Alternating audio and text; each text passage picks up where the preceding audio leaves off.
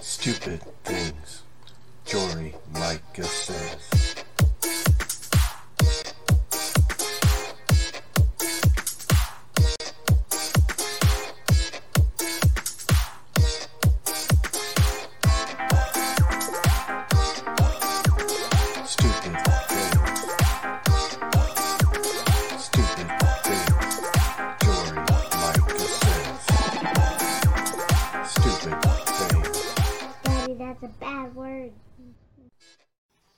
Hey, everybody, welcome back to Stupid Things Jory Micah Says, episode 29. I am your host, Norm the Master's Dog Dunham, aka the Evangelical Norm. We are live on YouTube, as always, with our uh, Stupid Things Jory Micah Says podcast. It is a live thing, I do it live every time. And yes, Pugnacious and Contentious is back. So this is all under the premise of answer a fool according to her folly, lest she be wise in her own eyes. That is the whole premise of why I do this podcast. I know people think uh, it's just mean or whatever, but the reality is, is Jory is building, continues to build a following on Twitter as a false teacher. I think it is worthwhile, just like Elijah did with the prophets of Baal, to mock her essentially for the dumb things that she puts out there on Twitter. Call her to repentance, which is essentially what I do every single time, or at least I hope. I'm, I might have missed once or twice, but really the, the whole ending of every one of these is just going to be calling her to repentance, showing her her foolishness, calling her to repent, and hopefully, if she ever sees this, she will repent and come back into a state of orthodoxy. So, again, comments are open. Uh, I'll try to look at it. I, I, I have monitor here and, and here, and so it's hard to see all the comments if they come up, but I will try to, to see what's going on. So we're going to jump into it. I, I'd like try to keep these short and sweet, down to about 10 minutes. The last few have gone a little longer. This one might go a little longer too because there's a lot going on in it. So let's jump into looking at the stupid things Jory Micah says. This time she has, and this is actually going back. I've got literally have a a three page Word document of tweets going back to August, and I'm going to try to catch up on the backlog over the next week and a half or so. So here we go. August 25th. Again, this is Jory. Again, there is one God who is in love with the whole world. Our interpretations of this God are many and usually a projection of humanity and thus wrong. We see dimly right now, like looking through a dirty mirror. God is beyond our understanding, no matter how bright we are. Okay. Yeah, I mean, really, Jory, here's the thing is you you say our interpretations of God are many and usually a projection of humanity and thus wrong. You realize this is an interpretation of God. And this seriously is a projection of your humanity and which by your own definition here you're wrong. I mean, first of all, we got to go back to the book of James and we've got to read, I believe it is James 4, James 4 4, right? Yeah. James 4 4. Where did it go? No, I lost it. Do, do, do, do, do, two, three, four. Do you not know, you adulterous people, do you not know that friendship with the world is enmity with God?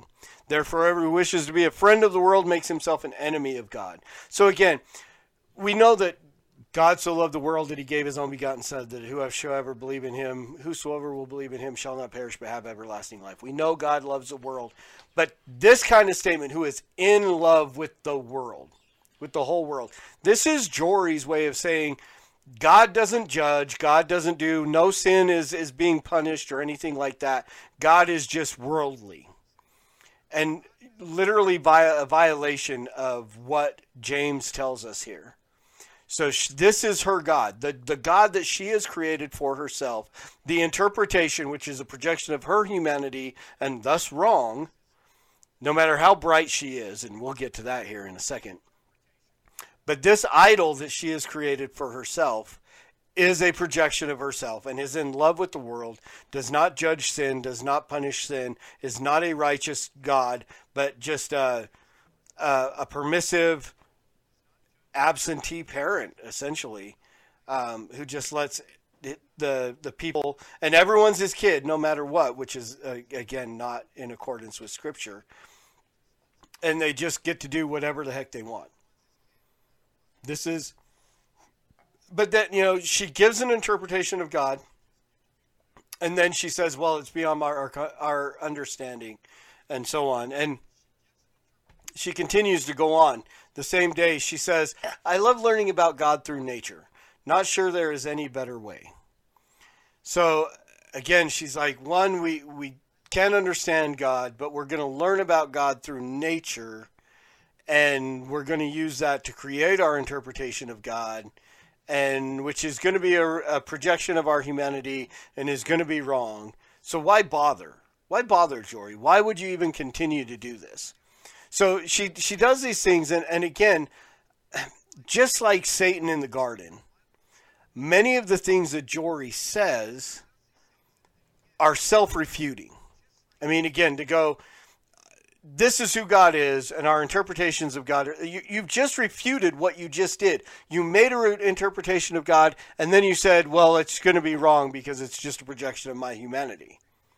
And then you go on to talk about, well, we can learn about God through nature and blah blah blah. And the re- here the reasoning is is she's re- completely rejected the the Bible. She's completely rejected it, and she makes another statement in September, and that that is too low. We can't see the whole thing. Let me move that up a little bit.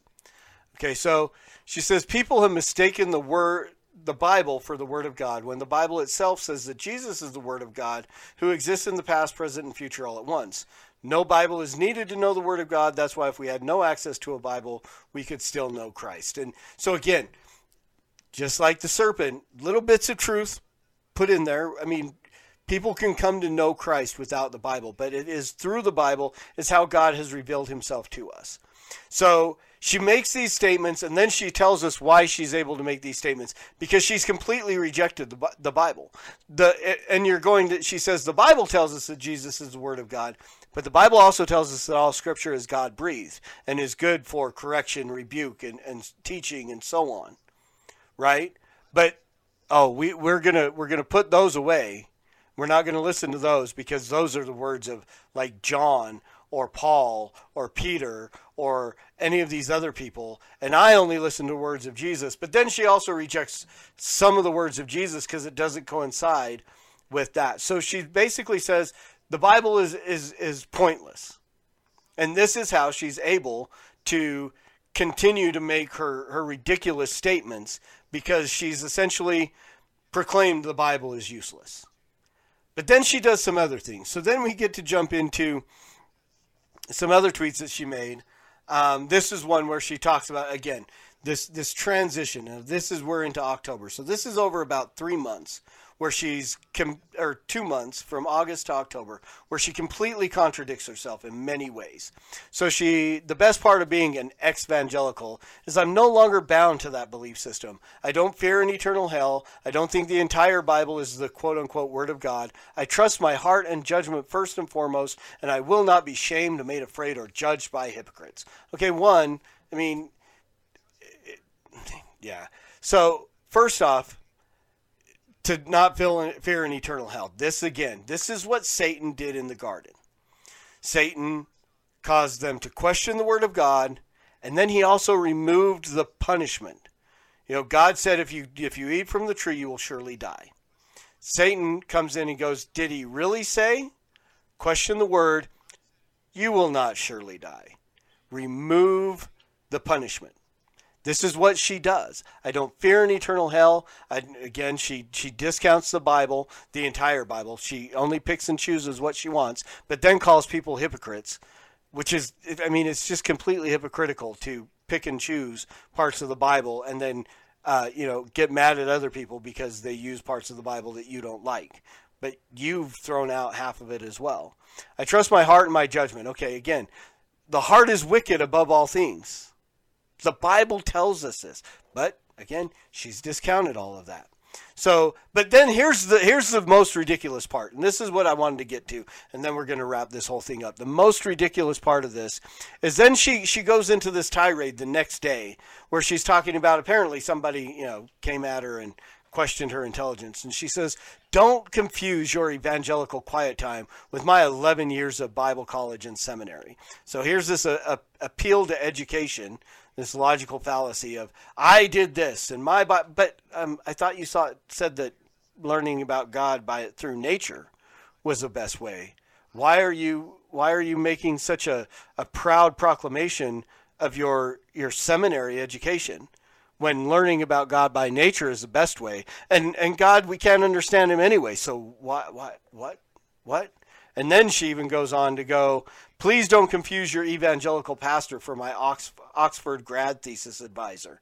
Seminary matters. No, it doesn't, Jory. You just said, just two months ago, you said that it's best to learn about God through nature. And, but now here you are, you're puffed up. You're like, my teacher is, uh, um, I studied under Gamaliel. And, right? I mean, it, she's literally, you know, and we'll get to next week. I've got a couple others where she she literally puts herself on the same level as Jesus and Paul. So I mean, but again, here I am. I've made an interpretation of God, and I said that all interpret or our our interpretations of God, our human interpretations, are wrong because they're projections of our humanity and blah blah blah. It's better to learn about God through nature. I'm, I'm I no longer believe in the Bible. I'm all on my own out here. I'm just making stuff up as I want, and then um, she's going to brag about her education.